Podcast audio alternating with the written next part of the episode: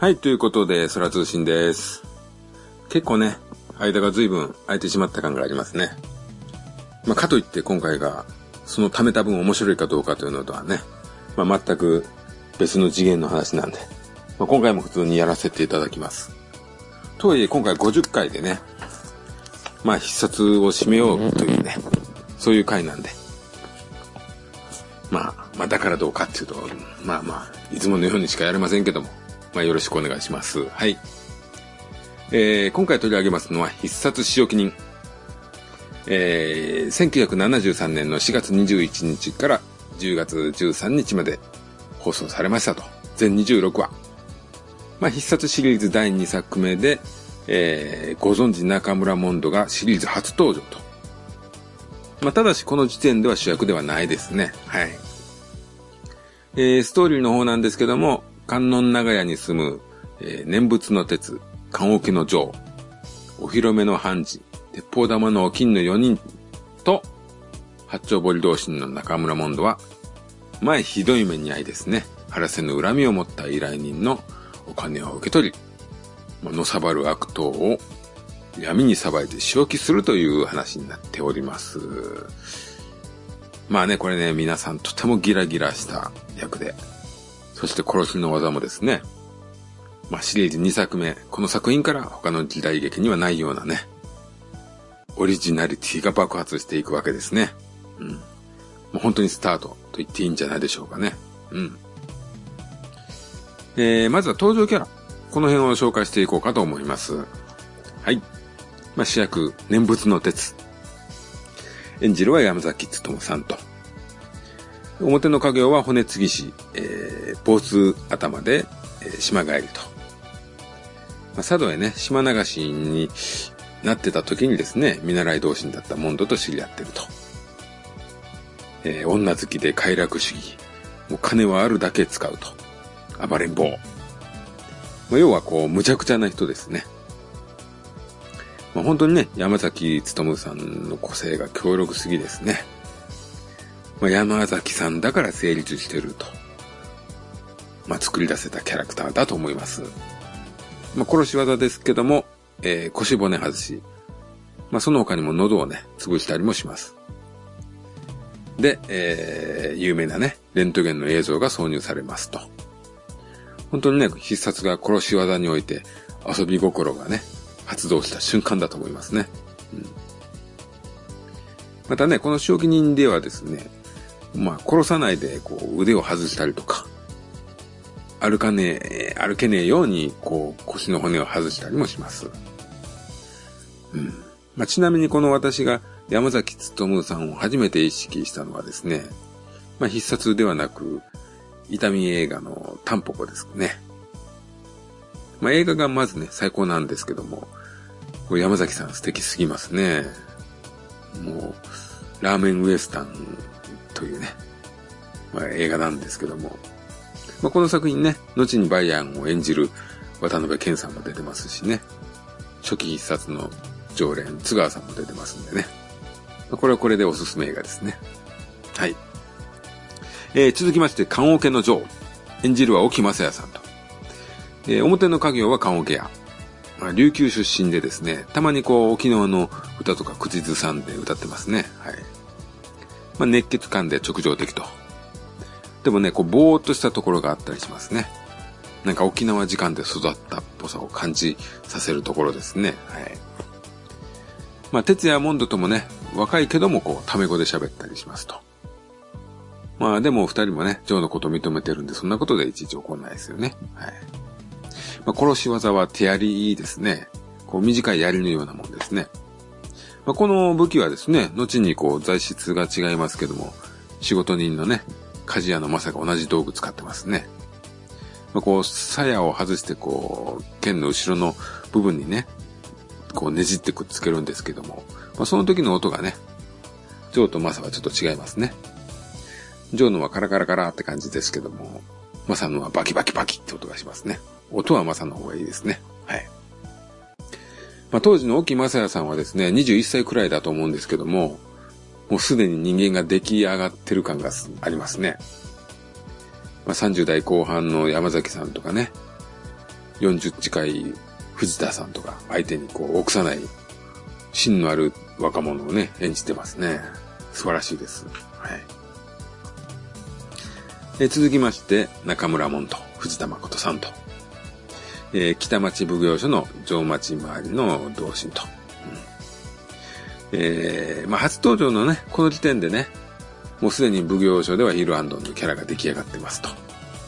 それで家ではおなじみのね、嫁衆の戦術コンビの尻に惹かれて、もう肩身が狭いと。なんですけども、裏では、使用記人の頭脳として活躍している。うん。まあ、剣の腕もめっぽう強いと。まあ、主役ではないんですけどもね。ナイスキャラはもうすでにこの時点で出来上がってる感じですね。ただやっぱり、主役じゃないということもあって、こう出ない話であったりですね。まあ、使用記に参加しない話もあったりしますね。とはいえ、こうね、ほんとスタッフや視聴者に愛される存在であったことがですね、その後の助け人のゲスト会であったりとか、仕留め人でね、引き続き出ることでこう証明されてますね。えー、続きまして、お披露目の判事。演じるは、津坂さんですね。津坂正明さんですかね。はい。まあ、現秋の多作さんと。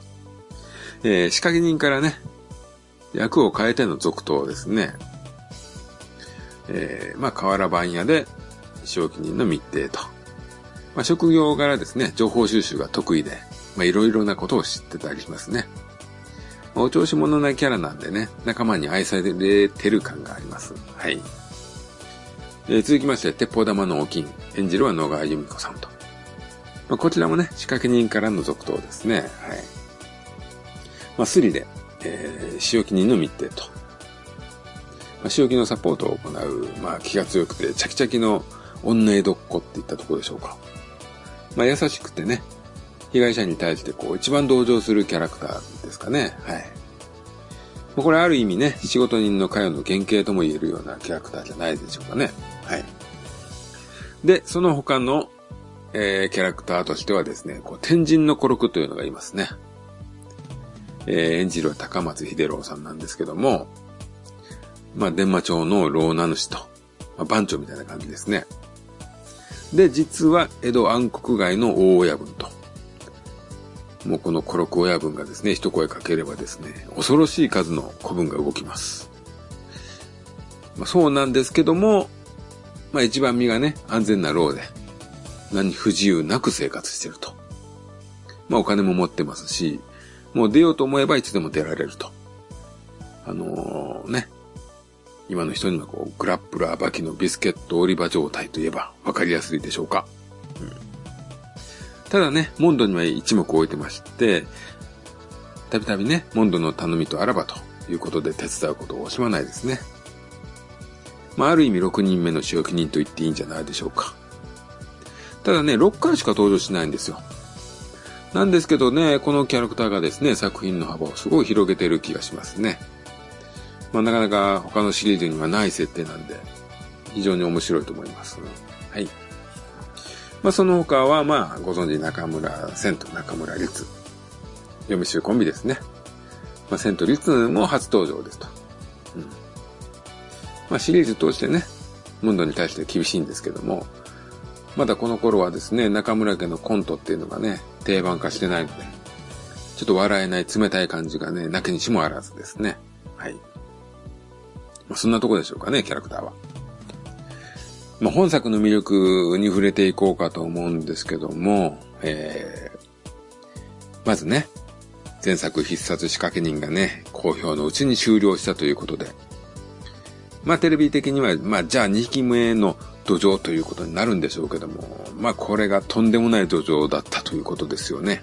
うん、まあ原作なしということもあり、本当にね、スタッフにとってはこれが本当の意味での俺らの作品というスタートだったんじゃないですかね。まあ仕掛け人はね、原作のあるものなわけでして、まあ原作とはかなり違うところもあるんですけども、まあそれでもね、一応大きな枠がありましたよね。で、どうなんでしょうね、スタッフはね。まあこの枠をどう思ってたかってとこですよね。まこの使用記人ではですね、この枠を一気に取っ払った感がありますわ。もうほんと自由な空気に溢れてる作品になってるんですよね。まあ、この後のね、シリーズもね、元締めがいるいないに関わらず、あの、プロの掟みたいなものにね、縛られてる感があるんですけども、まあ、この使用記人はね、ほんと自由なんですよね。うん。まあ、その一つのね、大きな要因としてですけども、設定があの、メンバーみんながね、友達ですよね。こう、仕事仲間とかいう感じじゃなくて、本当友達かと思うんですよ。で、これがね、すごい大きいんですよね。あの、助け人とかね、仕事屋もこう、バディというか、仲のいい感じがあるんですけども、あれはまあ、仕事きっかけの集まりだったりしますよね。うん。まあ、剣撃人は友達っぽいですけどね。まあ、剣撃人はちょっとね、作品の質が違うんで、はい。えー、えー、みんな友達なんですよ。みんなクズといえばクズの集まりなんですね。まあ、あの、貧乏長屋に集まったね、素敵な奴らって感じなんですけどね。はい。まあ、紳士置人もね、鉄を中心にこう、仲良し5人組なんですけども、まあ、紳士置人はね、役者がまず達者な感じが出てるような気がして、うん。まあ、設定はね、仕事のつながりですし、裏切りを感じたらね、こうポコポコにしたりしますからね、仲間でもね。うん、でもね、このオリジナル仕置き人は、こう、裏社会の厳しさとかをね、感じさせない、まあ、素人殺し屋のようなところもね、魅力だと思うんですよ。まあ実際1話でね、初めてこう、仕置き人が結成されるわけですからね。もうプロになりたてなんですよね。うん。なもんでね、あのー、殺しのね、頼み人に仕置きするとこ見せたりとか、殺さない仕置きをしたりだとか、まあ、後のシリーズではね、しないようなこともやってますと。まあ、この辺もね、ほんと自由な風が吹いてるかなと思いますね。はい。やはりですね、まあ、後のシリーズのね、モンドを知ってるとですね、この頃のようにね、楽しくチームを組んでないですよね。なんか必ずめんどくさいやつが勝ってますからね。で、やってるうちに絆ができて、最後で辛い別れみたいなね。うん。まあ、そういうのがあるんでね、この仕置き人のモンドはもう楽しかっただろうなーってこう想像したりしますね。うん。で、やっぱりね、その仲の良さっていうのはそれぞれのね、キャラが立ってることで、まあ、際立ってくるかなとは思いますね。で、まあ、キャラといえばね、やっぱり、一番はね、シリーズ最高のキャラクターと言っていいんじゃないでしょうかね。念仏の鉄の誕生。これが本当素晴らしいですよね。仕掛け人のね、バイアンに始まる、こう、坊主頭キャラというのがね、初期シリーズにもありまして、まあ、この後ね、坊主頭キャラは、第6作の仕置きや家業まで連続して登場するんですけども、まあ、バイアンと鉄が作った前例っていうのはですね、ほんと皇族に対して大変なハードルを作っちゃったんじゃないかなと。うん、このね、後の方々もそれぞれ魅力はあるんですけども、この二人のキャラはあまりにも凄まじいですよね。まあ、岡田健さんと山崎努さんっていうのはもう日本映画界でもうね、完全にもう有名なもんですし、こう、名誉扱いですよね。日本アカデミー賞の常連だったりしましたですから、うん。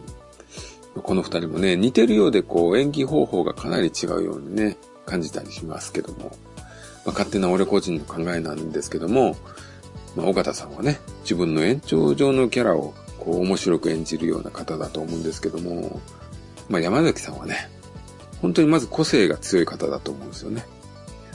そしてあの、魅力的なキャラをね、作るという意味での、こう、想像をしちゃう人かなと思うんですね。なんでまあ、ある意味漫画的なキャラクターもできてしまう方だと思うんですよ。で、このテスというキャラはですね、まあ見た目は本当にコアモテでね、行動は無茶苦茶で破天荒で豪快なんですけども、愛される愛嬌があるんですよね。まあ正直ね、ちゃんとね、冷静に考えると本当に何を考えてるかわからないようなところがあるんですよね。それ怖いとこなんですけど、まあ、ジョーのようにね、直情的でもないですし、モンドのようにこう知性と理性の人間でもないですよね。まあ、かといってね、この前作のバイアンのようなこう、プロ意識でね、殺しをしてるわけでもないですよ。うんまあ、殺しに対してのね、感情や意識とかがね、もうなんかやばい感じがして、うん、もうね、怖いんですけど、でもね、日常のこの適当な感じとか、こう仲間との掛け合いとか見てるとね、愛せずにはいられないキャラクターなんですよね。ほんと不思議ですね、これね。魅力的です。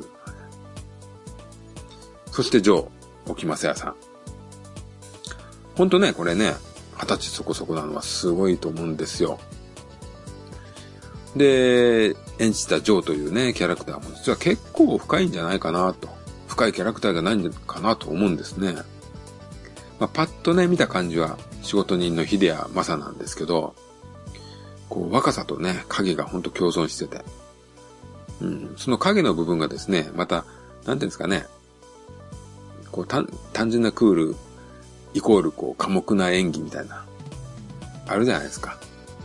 まあ、あのー、ね、仮面ライダーとかにもありがちですけど。ただそういう感じでもないですよね。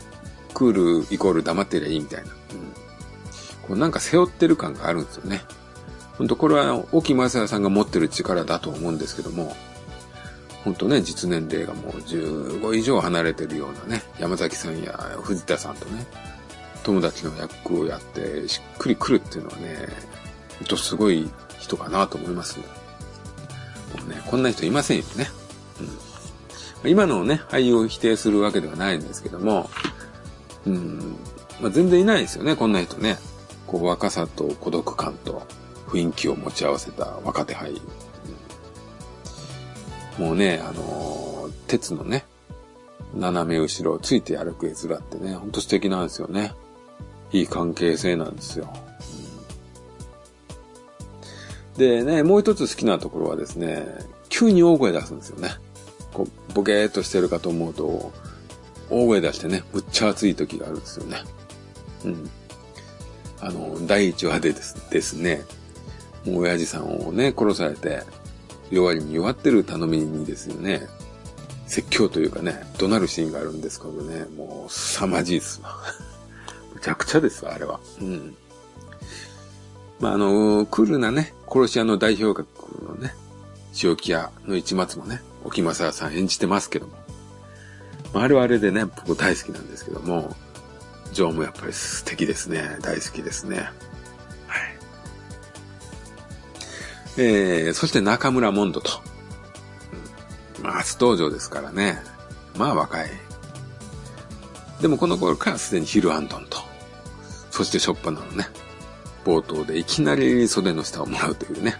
うん、それでいて、まあ、長屋のやばい奴らとつるんでて、老名主とも繋がってると。もうね、この設定でね、なんというか価値というか、ほぼほぼ素晴らしいキャラクターが出来上がってますね。ただね、後のシリーズとの違いは、正気人という本当家業のスタートであり、しかも仲間が気の知れた友達であるというとこですよね。まあ、モンドってね、ずっと同じようで違うというか、シリーズを通してですね、まあ、プロのせい、プロとしての成長とかね、まあ、その時々のメンツに合わせての立ち位置が違うんですけども、まあ、このね、仕置き人での立ち位置ですけどもね、鉄もジョーも本当いい意味バカなんですよね。うん。まあ、メンバーの頭脳としての部分っていうのがね、モンドにはやっぱりありまして。またね、表の家業を利用しての活動とかね、あと天神のコルクとの個人的なつながりとか、その辺を使って活動なんかもして、えー、ますね、今回の作品では。うん、この辺のね、チーム内での役割っていうのはやっぱり、まあ、あんまり変わらない部分はあるんですけども、ただね、やはり違いはこう、仲間が友達ってとこですかね。こう、普通にね、つるんでる感じがするんですよ。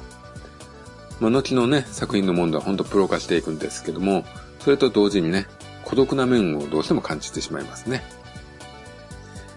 家でもね、裏の面は隠し通しているじゃないですか。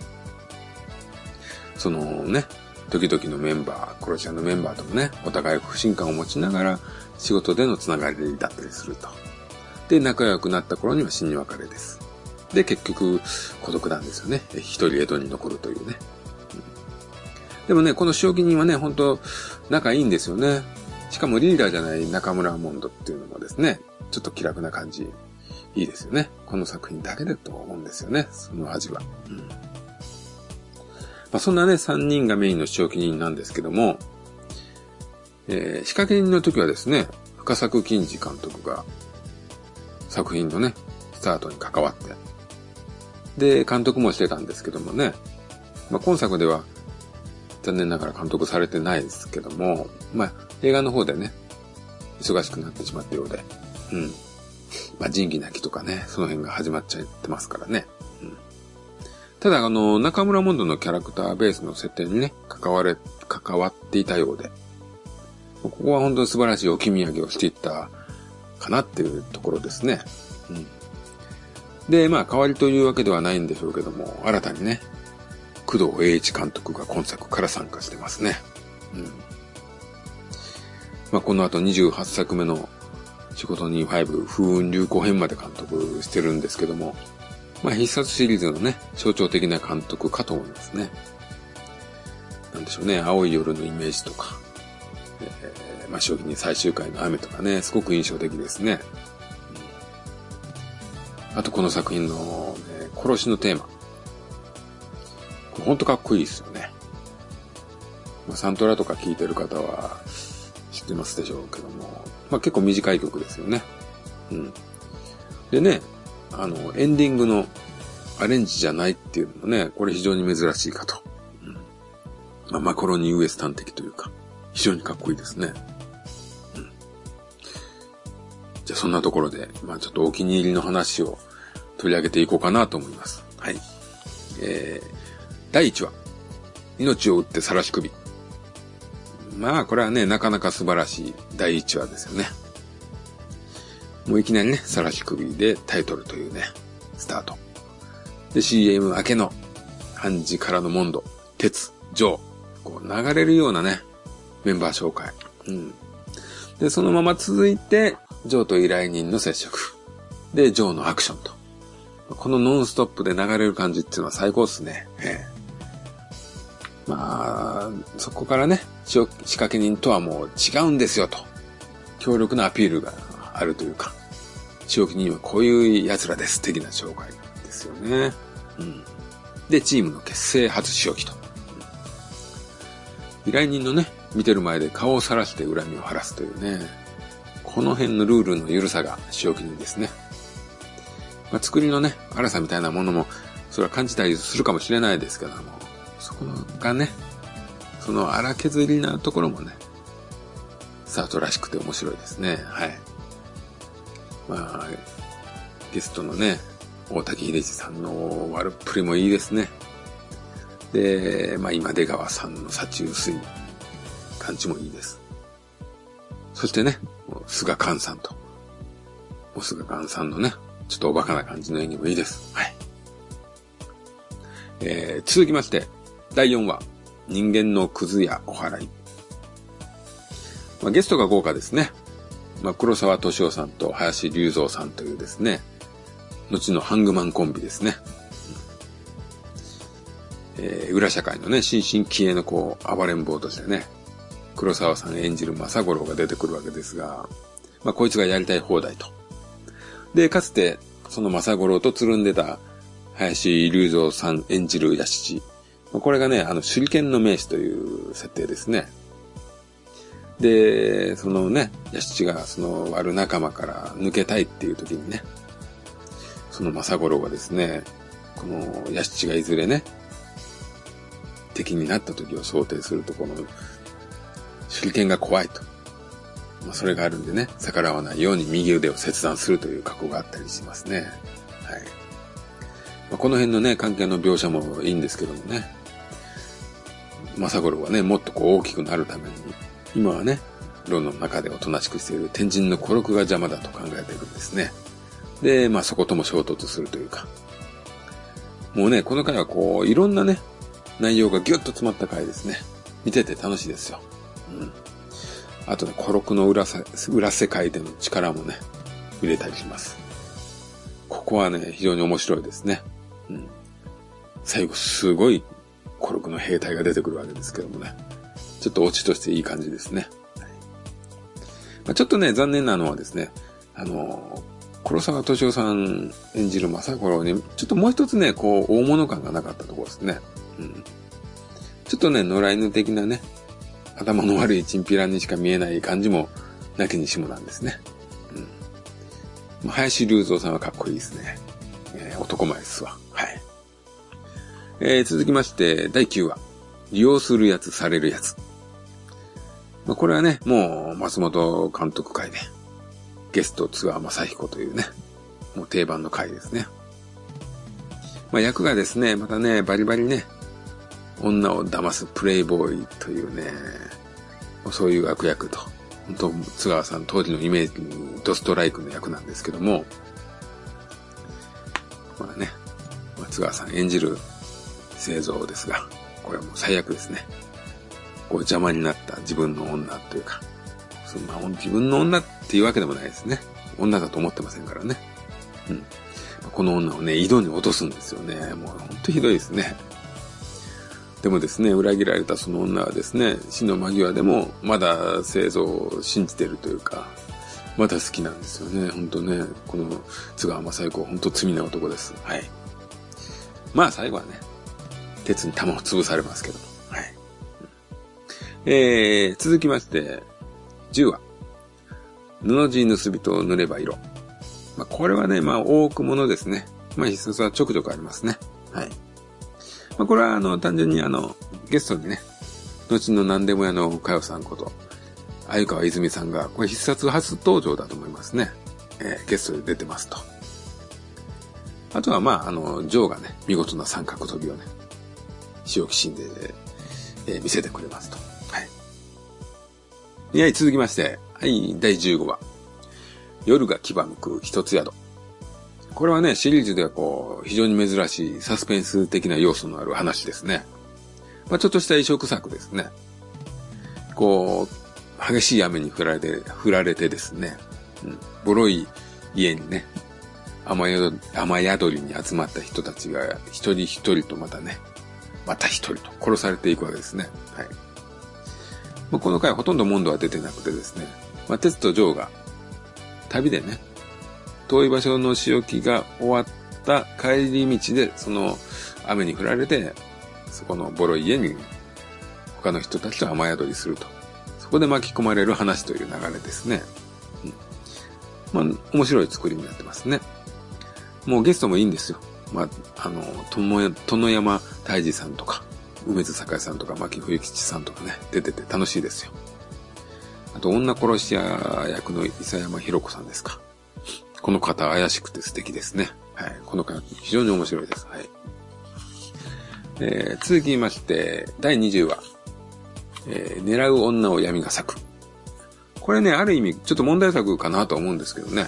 こう、マヤ純子さん演じる長丸がですね、真面目な、えー、板前のね、夏柳勲さん演じる虎吉をね、こう、恋愛ゲームというかね、あの、ちょっと、あいつ、あの男を、えー、ダメ、引っ掛けてみろよっていうね、まや純子さんの悪仲間でそういうね、ゲームをするんですよ。でもある意味それだけなんですよ。なんかね、そんな大悪党に思えないというかえー、なんですけども、これメンバーがね、これ、ひでえことしやがるって、こう、正気にかけるんですよね。これちょっとやりすぎかなと思うんですけどね。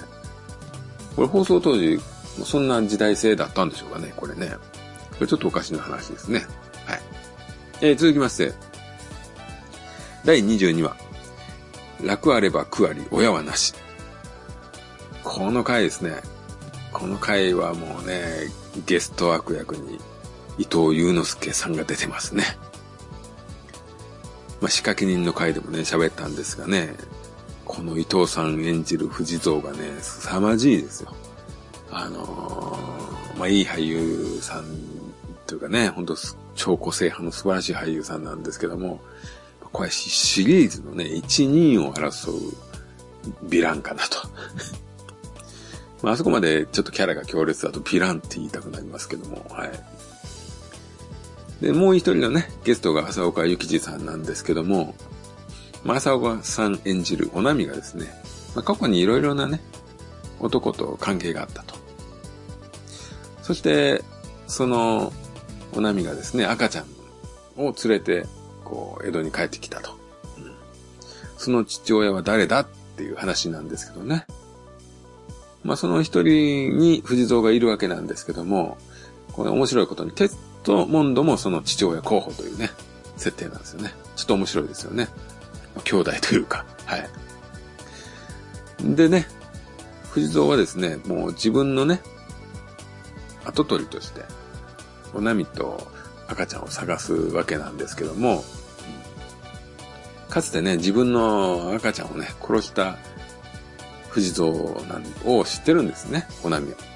なんで藤蔵から逃げてるんですけども、まあいろいろね、あの、モンドとか鉄とかといろいろ、いろんなことがあって、結局藤蔵の元で暮らすことになるんですよ。いやもうこっからがね、あの、なんつうかね、まあここまでも十分怖いんですけども、ここからもっと怖くなっていくんですよね。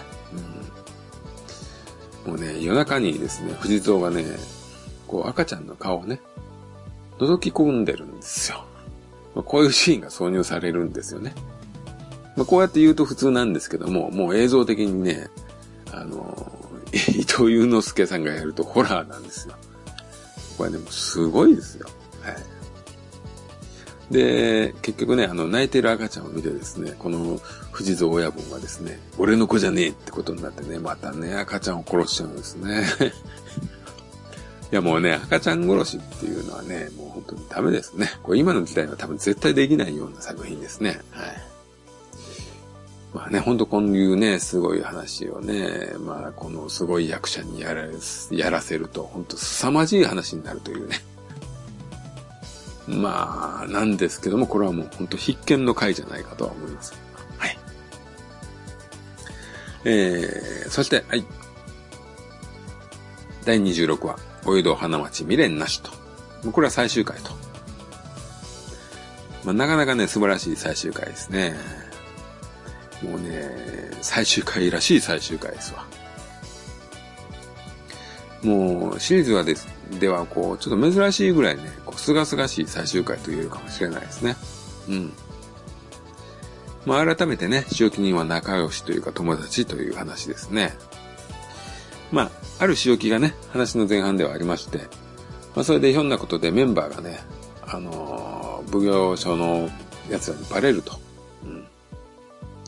でね、あの、指名手配をするんですけども、全員の、まあ、モンド以外のメンバーは、もうバレてるわけなんですけども、あえて、ジョーと鉄の指名手配しか街に貼らない、貼り出さないんですね。で、それに安心してか、こう、判事がね、うろついたところを捕まってしまうと。うん。まあそっからなんですよね。それをですね、もう命がけで助けに行くと。うん。まあどうせ顔が割れてるというのはありますけども、まあ、命がけでね、あのー、せ、えー、なんですかね、あの、処刑のところですね、そこに割り込んでこう助けに行くと。もうほんとこそこそではなくね、堂々と助けに行くんですよ。うん。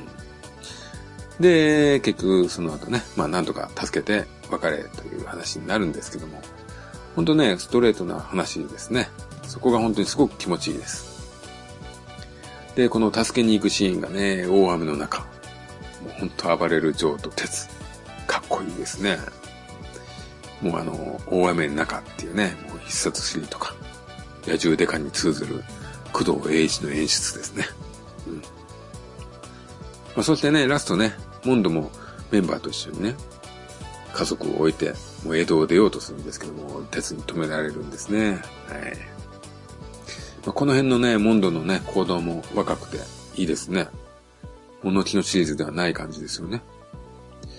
で、まあ思えばね、新使用記人のね、モンドもね、あの、最後の最後ね、自分の正体がバレてもいい覚悟だったんですけどね。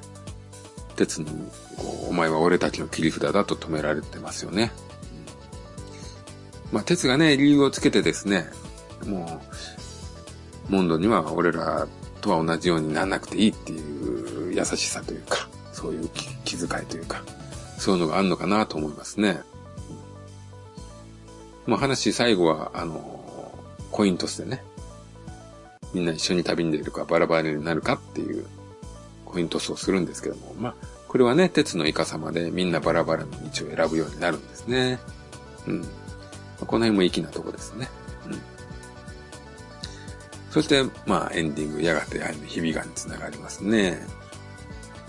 まあ、この曲はね、もうスタッフのテーマ曲になってんでしょうかね。まあ、スペシャルなんかでたびたびエンディングに使用されることが多いように思いますね。はい。あまあ、こんなとこですかね。はい。まあ、ということでね、今回は必殺初期人を紹介させていただきました。まあ、オリジナルシリーズとしてね、最高の作品を持って、ほんとスタートさせることができたと思うんですけどもね、そういう作品だったんじゃないでしょうか。本当にね、この荒削りな作品だとは思うんですよ。まあ、だからこその面白さとかね、かっこよさが満載だと思うんです。ぜひ一度見てください。えー、今回は必殺使用記念でした。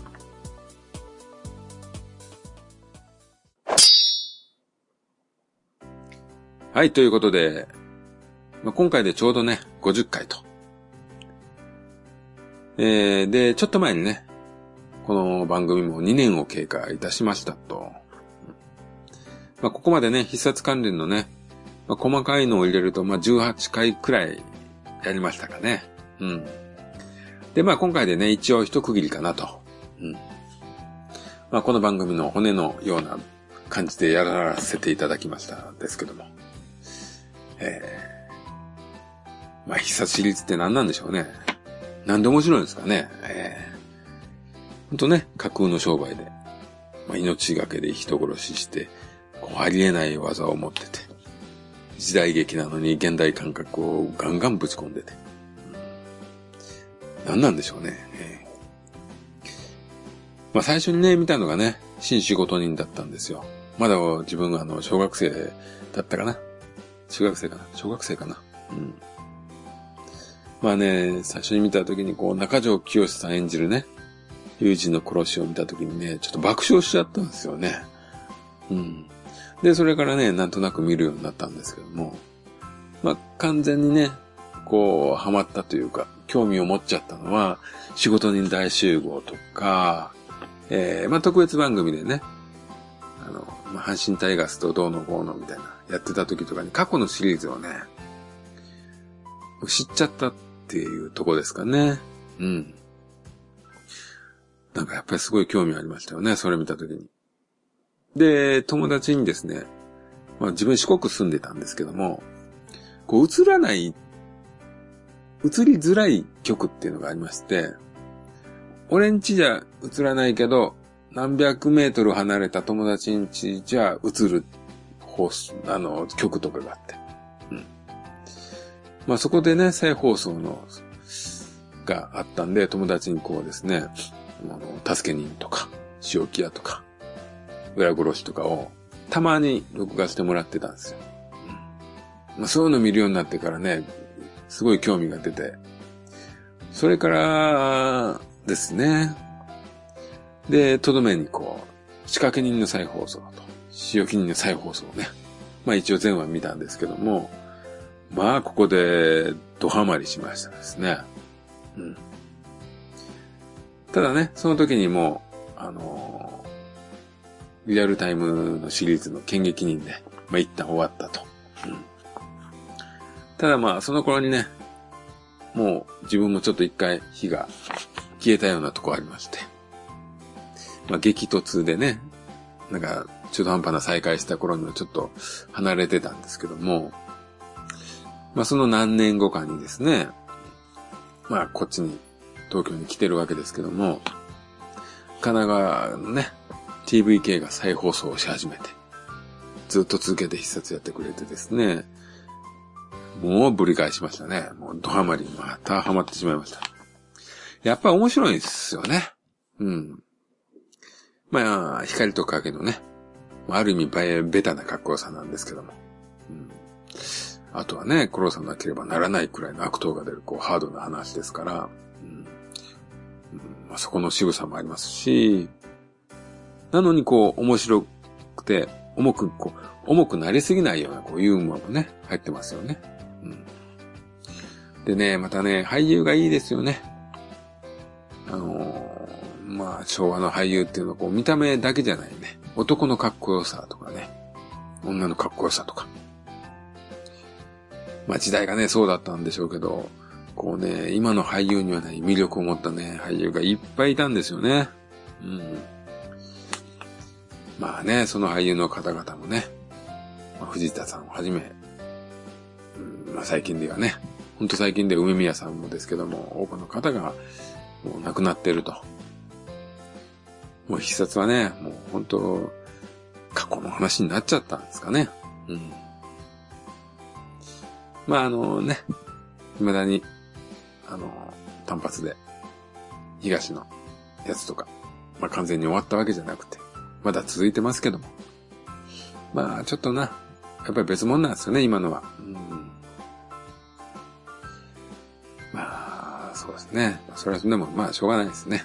うん、まあなんかちょっとね、やる気出して、本気出して、その、数字とかね、気にしないでね、こう、ほん、こう生まれ変わるような作り方をすればね、また面白い設定ではあると思うんですけどね。うん。まあまあ、まあまあ、それはね、あの、なかなか、で、まあ、難しいとこでしょうけどね。はい。はい。まあ、でもまあ、過去のね、作品もね、ほんとこの、いつ見ても面白いですし、うん。Unext みたいなね、あの、見れる環境もありますから。まあ一人でもね、この私のこの番組で興味を持ってくださった方がね、あの、見てもらったりしたら本当にこれは素晴らしいことですね。はい。うん、まあそんなとこですね。本当に、ずっとね、この番組やらせていただいて必殺に本当感謝しますね。はい。まあ、今回で、この番組は必殺は一応終了と。まあ、あとはスペシャル版とか見たら一応その感想会とかはあると思いますけど。はい。そんなところです。ありがとうございました。まあね、まあ番組としては他にもやりたいこといっぱいあるんでね。もう早くスターウォーズ見て、スターウォーズのこともね、ちょっと語りたいですね、とか思っております。はい。そんなところですね。はい。じゃあ、今回はありがとうございました。それではまた。